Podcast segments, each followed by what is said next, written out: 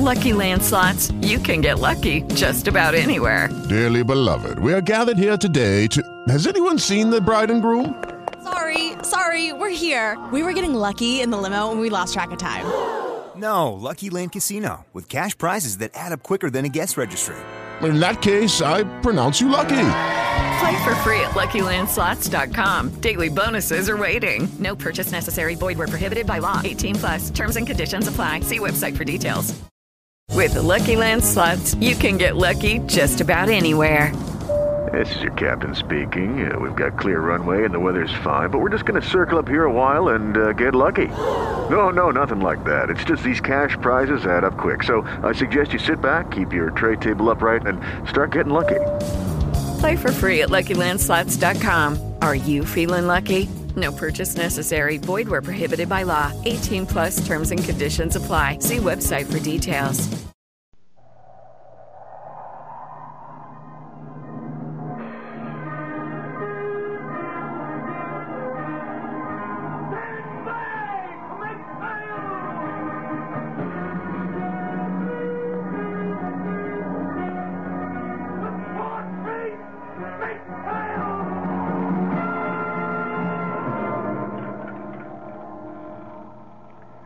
Entry The ketch Scarlet Queen, Philip Carney, master. Position 3 degrees 44 minutes south, 158 degrees 13 minutes west. Wind fresh, sky fair. Remarks Departed Christmas Island after interruption of holiday plans. Reason for interruption the 15th Lama and the wise guy from the east.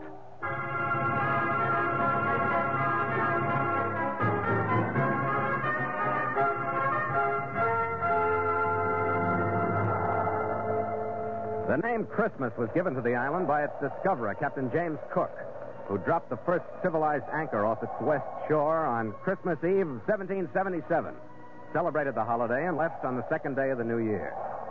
We raised the outline of its palm groves just two days short of 170 years later and slipped into its sheltered lagoon to see what we could do to set the scene for our own celebration. There wasn't much we could arrange for a stateside Rhotic Reviewer style Christmas scene. But with memories and the ache of homesickness to be fought by activity, the crewmen worked a change on the deck of the Scarlet Queen.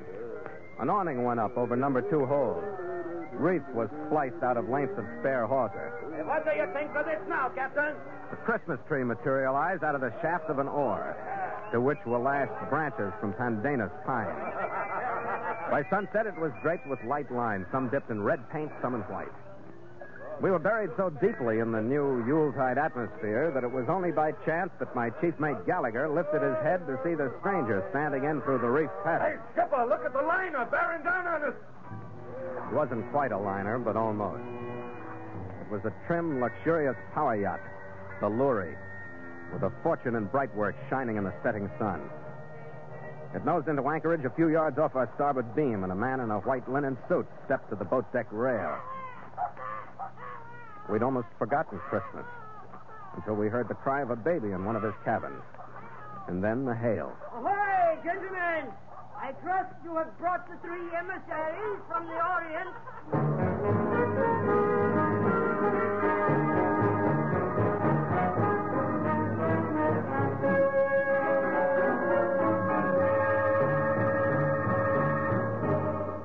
Mutual continues The Voyage of the Scarlet Queen, written by Gil Doud and Bob Tallman, and starring Elliot Lewis.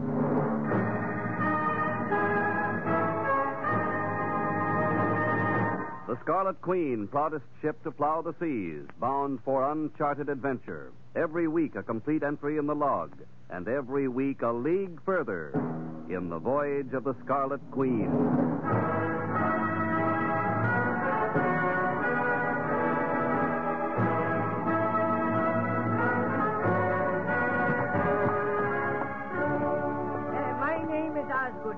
Gentlemen. Major Gregory Osgood, CMG and CB, the British usage uh, companion of the bar. Well, welcome aboard. Thank you, sir. Thank you. This is my chief officer, Mr. Gallagher. glad to know you. My honor, sir. And you, Captain? Carney. Well met, gentlemen. Indeed, a pleasant surprise to find you and your company here. Thanks. Come on in the cabin. I'd like to offer you some hospitality, Indeed, Major. yes, I accept, Captain. That hail of yours about the three emissaries from the Orient threw us a little out of trim. I should be surprised, sir, if it did not startle you. well, let us say it was a mere phrase, gentlemen, in the spirit of the season. And that was a baby we heard, wasn't it? Yes, it so happens that I do have a child aboard. Oh. Sit down, Major. Red? Thank you. Oh, yeah, I'll get it. Uh, he's a splendid, lusty little chap, Captain, of Cantonese extraction, little more than a month in this world. A pathetic case, sir. Hmm? According to the wish of the mother, I am transporting them to their homeland. Uh, thank you. Season's greeting to you both. And to you, Merry Major. yes. Now, uh, more pleasant subjects, gentlemen. if I might beg another portion of that uh, tasty Yeah, spirit. sure. Help yourself. a friendly cup, gentlemen, from time immemorial. The cementer of comradeship and the dispeller of loneliness. He cemented comradeship and dispelled loneliness right down to the bottom of the bottle before dark. And left after insisting that Gallagher and I have dinner with him aboard his yacht.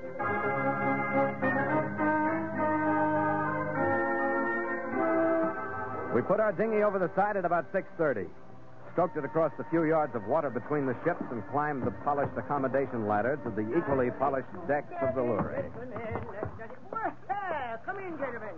Here, into the salon. You're in fine voice, Major. yeah, we ought to have you for our song pass. Uh-huh, it is a dismal croak, gentlemen. But could you hear the feeling behind it? Here, this door. The first thing I noticed as we went in was the Chinese girl standing beside a box-like crib. She was quite beautiful, her coloring delicate, her face less moon-shaped than the usual. Her whole physical attitude, the way she held herself, somehow a little non-oriental. She looked at us as though waiting, half fearfully, for us to start something. Uh, this gentleman is the mother, Shin Yang Sing. But the introduction must remain silent since the poor girl speaks no English. Well, that don't seem to be stopping the sprout here. Yeah, he sounds like he's got the makings of a good chief mate. Merry little chap, is he not? Come, come, little fellow. Smile for your new friend. Look at that, Skipper, with my finger. he can hang on. Sure, he thinks it's a halyard. I tell you, he's going to be a seaman. Hey, oh, oh, no, you don't. You aren't taking a bite off of that finger. well, indeed, sir, there's no cause for fear. Uh, now then, gentlemen, I've seen to refreshment for, with which to whet your appetite. Uh, and then we shall see what beggarly fare will be set before us by my pantry men. The Chinese girl was still standing there as we left. We didn't see her for the rest of the night. The cocktails were refreshing, the dinner was not beggarly, and the magazines we browsed through afterwards were recent. A little after ten, Red and I shoved off and rode back to the Queen. The sky was bright with moonlight, and star-filled. The phosphorescence swirled off the blades of the oars. He's quite a host, Skipper. Yeah, Looks out quite a spread. yeah. Now, what's the matter? You sound like you got indigestion from it. I was just thinking it over, Red. I wonder why the hearty major is lying to us. Lying? Why should he? That's what I say. I don't know. Well, what makes you think he is? Magazine I ran across, Red, on child care in English. Oh, no. Well, I guess it's their party. Come on, let's hit the sack.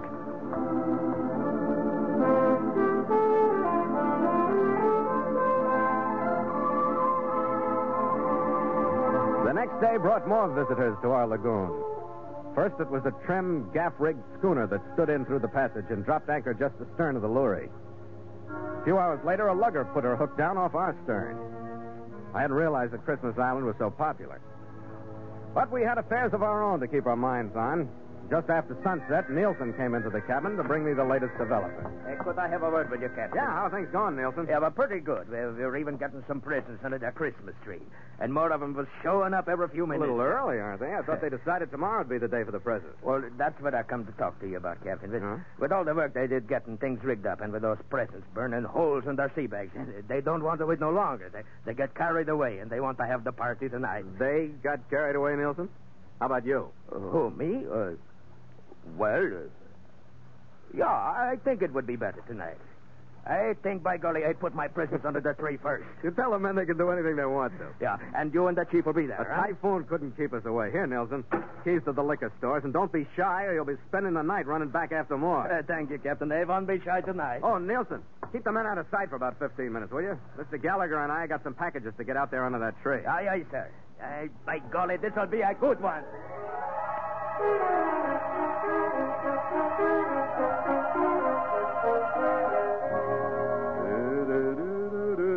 We were in the cabin with 10 minutes to go before we met the crew at the tree. We changed to fresh jumpers and dungarees. Red was humming happily and even making a stab at shining his sea boots.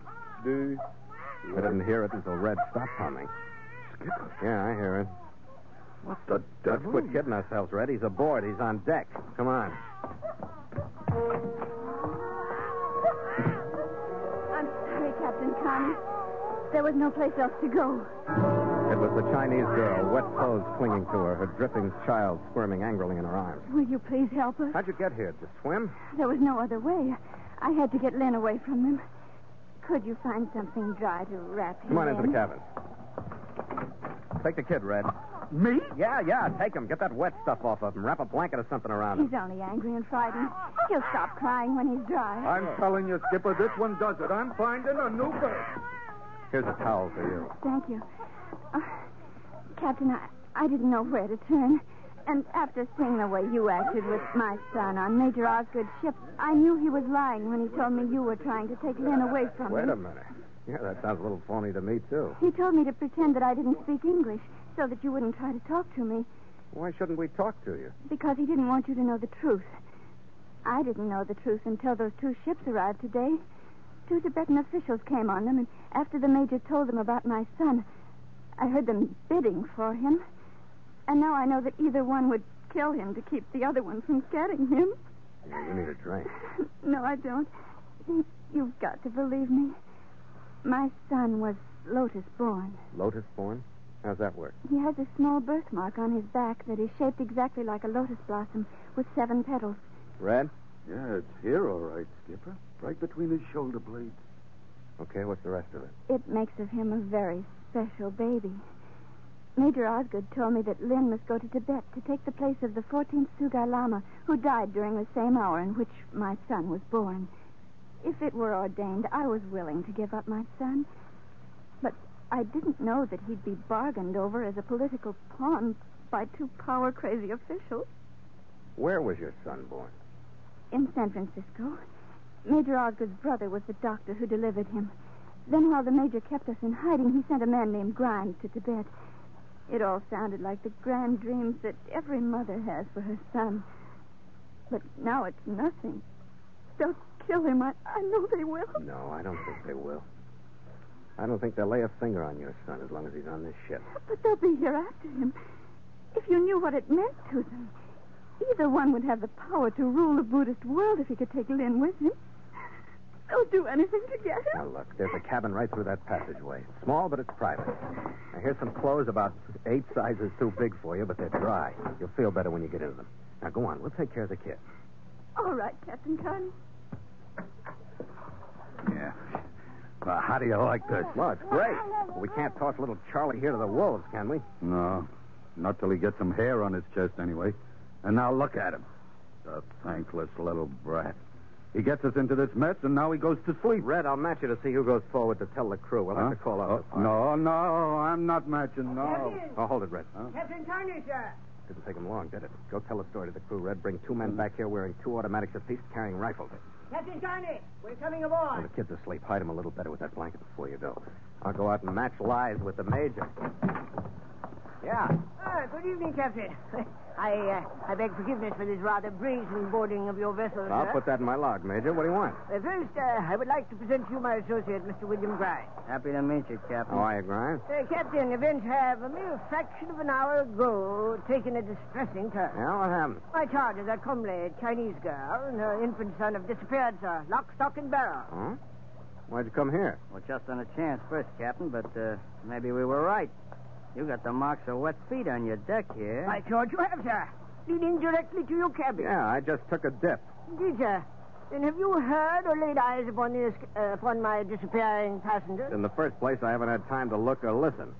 In the second place, I don't. Here. Well, now, there's a strangely familiar sound. Uh-huh. Yeah. Uh, Captain, I suggest that we retire to your cabin where we may discuss this like gentlemen. Well, sir? I don't see why not. Come on.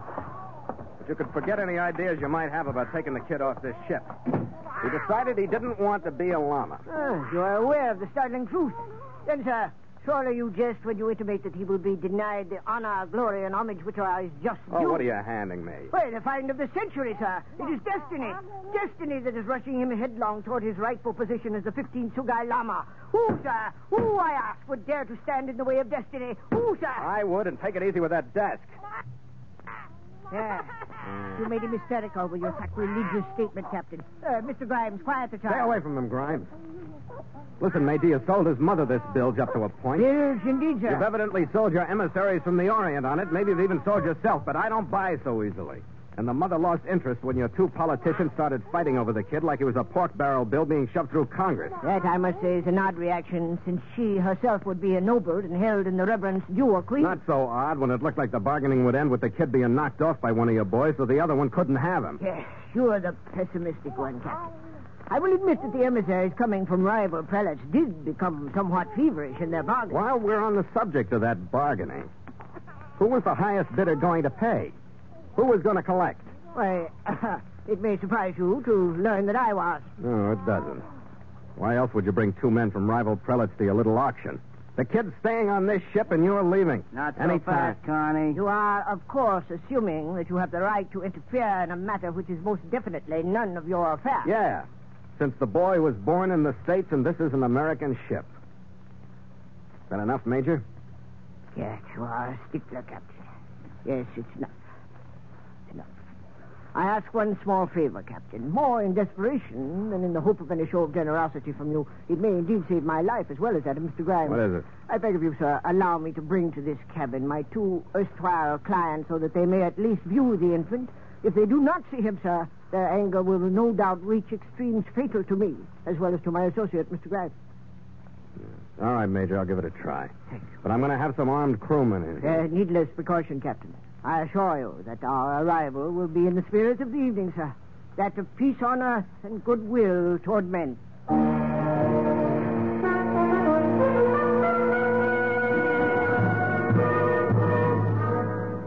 By the time he got back with them, we had the cabin ready for the audience. We had the child bedded down in my bunk with his mother sitting beside him, and two crewmen heavy with weapons standing on each side of the cabin. The two Tibetans were draped in long robes and wore the black skullcaps of their station. The first was thin, with an angular face and snapping black eyes.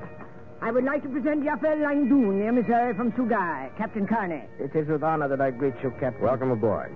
This, then, is the child. The second was older, heavier, with a set face that looked as though it had forgotten how to smile. I would like to present Rahima Kashgar, the emissary from Shigati, Captain Carney. I greet you from the heart, Captain. Welcome aboard. I would see the child without further waste of time. The two robed figures bent silently over the sleeping boy, moved him with gentle hands, lifted the blanket so that they could see the lotus mark on his back.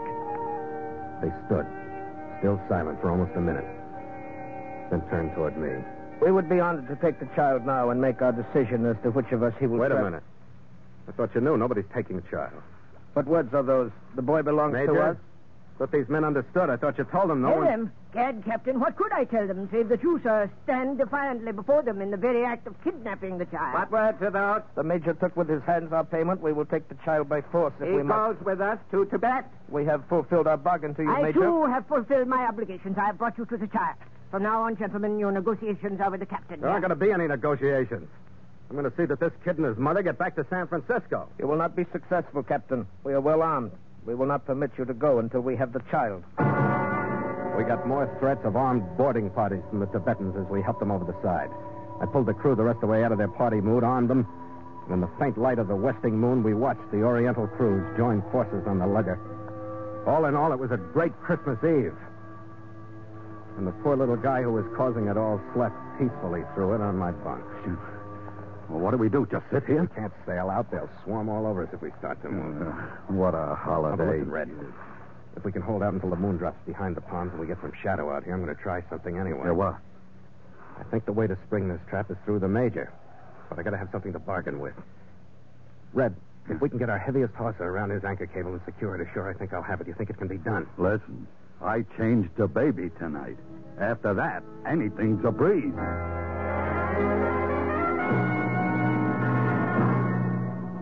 Forty minutes later, it was dark enough for us to go to work. With only a few yards between us and the lorry, I was able to make the whole swim underwater. But I found something better than the anchor cable to use. Groping down the curve of the lorry's steel bow for depth, my hand hit a metal ring welded to the hull to be used for bracing in dry dock. I slipped my line through it, headed back toward the Queen.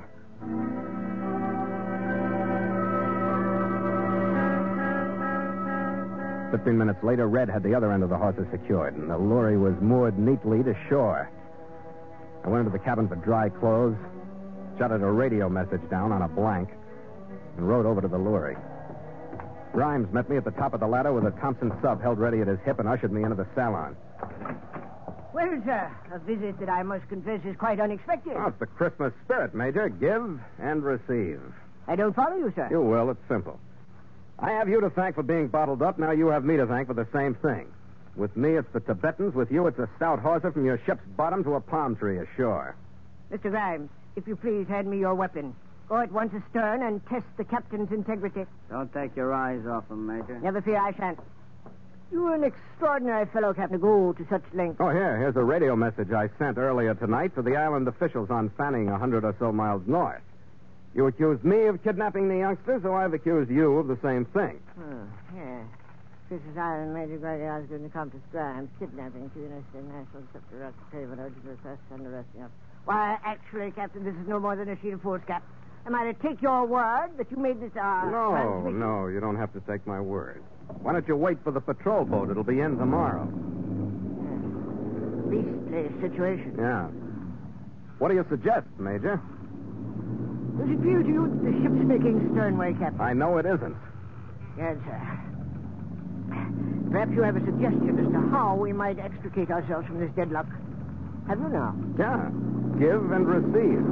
You call your Tibetans off the boy and me, and I'll call the arresting officers off of you. Uh, discouraging thought, sir, since I would be forced to return to them the payment already received. You couldn't spend it in prison anyway. Now, that was unnecessarily cruel rejoinder, sir. Assuming that my actions were as per your suggestion, how then would you proceed? Well, it's simple. Radio them that the first message was based upon faulty information. Tell them to ignore it. What would your story be? I presume that I would be forced to tell the truth. Hmm? That actually the boy is by no means metaphysically fitted to become the Sugai Lama. I figured as much. Yes, he was born at least four days before the Lama's death. Someone tampered with his birth record. uh, well, sir. Oh, Mr. Grimes. Oh, we're caught fast, all right, Major. Now, I must be fastened to a dry dock hook. It's too deep to reach. Uh, you've seen only one small portion of our dilemma, Mr. Grimes. Go fetch the chests we so recently received from the emissaries. For our very freedom, we are forced to return them. What? Are you going to give them back? Yes, in the ancient spirit of Christmas, to give is to receive.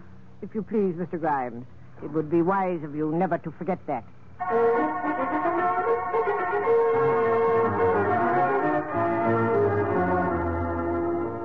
He stopped at the Queen on his way back from his visit with the Tibetans, a sadly deflated major.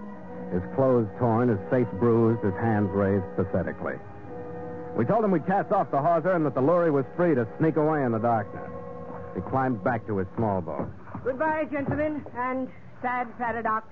I feel driven to wish a Merry Christmas to you all. Same to you, Major. And many of them. Captain. Captain, could I have a word with Yeah, you? sure, please? Nielsen. What is it? Well, Captain, it's 2 a.m., but, but the men have been waiting, and they wondered if it would be You all think right. they but- want to have that party now, Nielsen? Yeah, that's right, Captain. They, they were awful disappointed. Well, turn them loose, Nielsen. We missed Christmas Eve, but we got 22 hours Yeah. of Christmas Day ahead of us. Yes, sir, there's nothing like an early start. Well, we got that, no mistake. Let's see what we can make of it. Hey, it's the deck of every last one to study here. We got a celebration to take care of. And come out singing a carol, or you'll be tombstone in the deck for the rest of the night. Come on, boys. What it proved, I guess, was that time is relative and that Christmas is Christmas, even on Christmas Island. The lorry and the other ships moved out, and the men were like kids again. Packages were ripped open, gifts compared. The cook's spread, slightly stale from the long wait, was wolfed down. The bottles moved. The lagoon began to echo to the same carols that St. Mark's Choir was singing. Ours weren't good, but they were loud. Brightly shone the night, the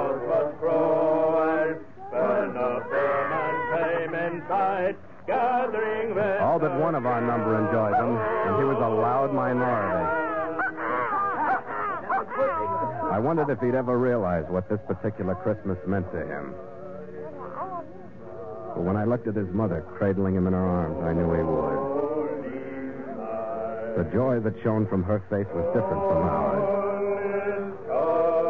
I couldn't help but think that her feelings must have been pretty much like those of the other mother.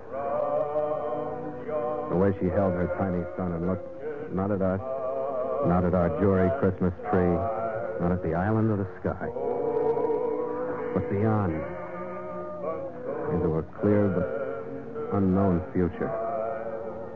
Looking at her, I felt for just a moment that I really understood the holiday we were celebrating.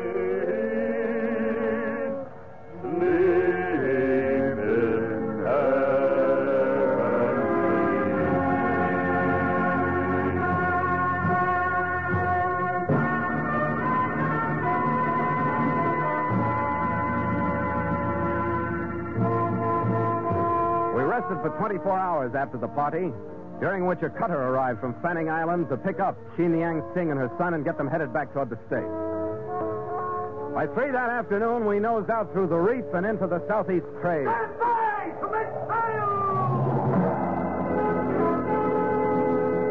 The men moved to their stations slowly, looking out over the stern at the island and remembering a laugh or a song and the meaning of good comradeship.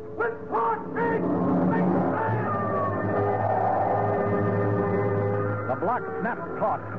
The reeds groaned under the halyards. The big mainsail bellied out in the breeze. The jib shot up. The mizzen swung into work. And the Scarlet Queen seemed to shake herself a little before she got balanced between wind and water, dropped her port rail, and settled down into her course. Then her rigging sang and her deck started to glisten with the spray she kicked into the wind that swept across her. Ah, That's a nice little breeze, Skipper. Are we getting all of it? Yeah, I don't think we're missing a whiff. You know, I've been feeling kind of ashamed, Skipper. About what, Red? About that Christmas party. Oh, it was great, and we all knocked ourselves out and got a lot of presents, but we didn't do one thing for our queen here. Oh, Red. No, no, not even a new pennant. Not one piece of new line. Oh, no. No, uh, I'll bet you didn't even give her a thought. Oh, blazes, I didn't. That's Oh. why I don't feel guilty like you do. Oh, I don't know. Well, think it over. Well- All the things that happened aboard her. She was Christmas. Her whole works. How are you going to top that? Uh, would a wassail do? right. A Christmas toast. Here, Skipper. To the Queen. to the Scarlet Queen. After you, mate. After you.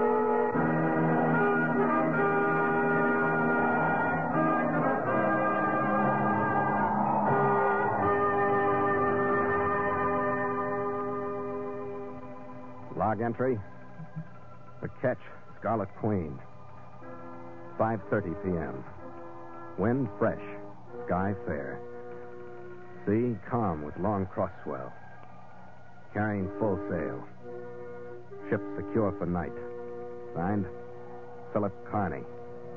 Master.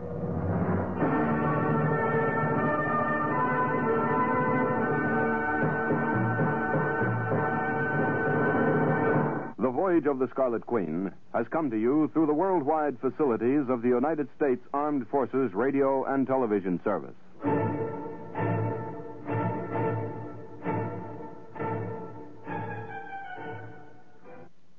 David's Bridal, where brides and bridesmaids get fabulously dressed.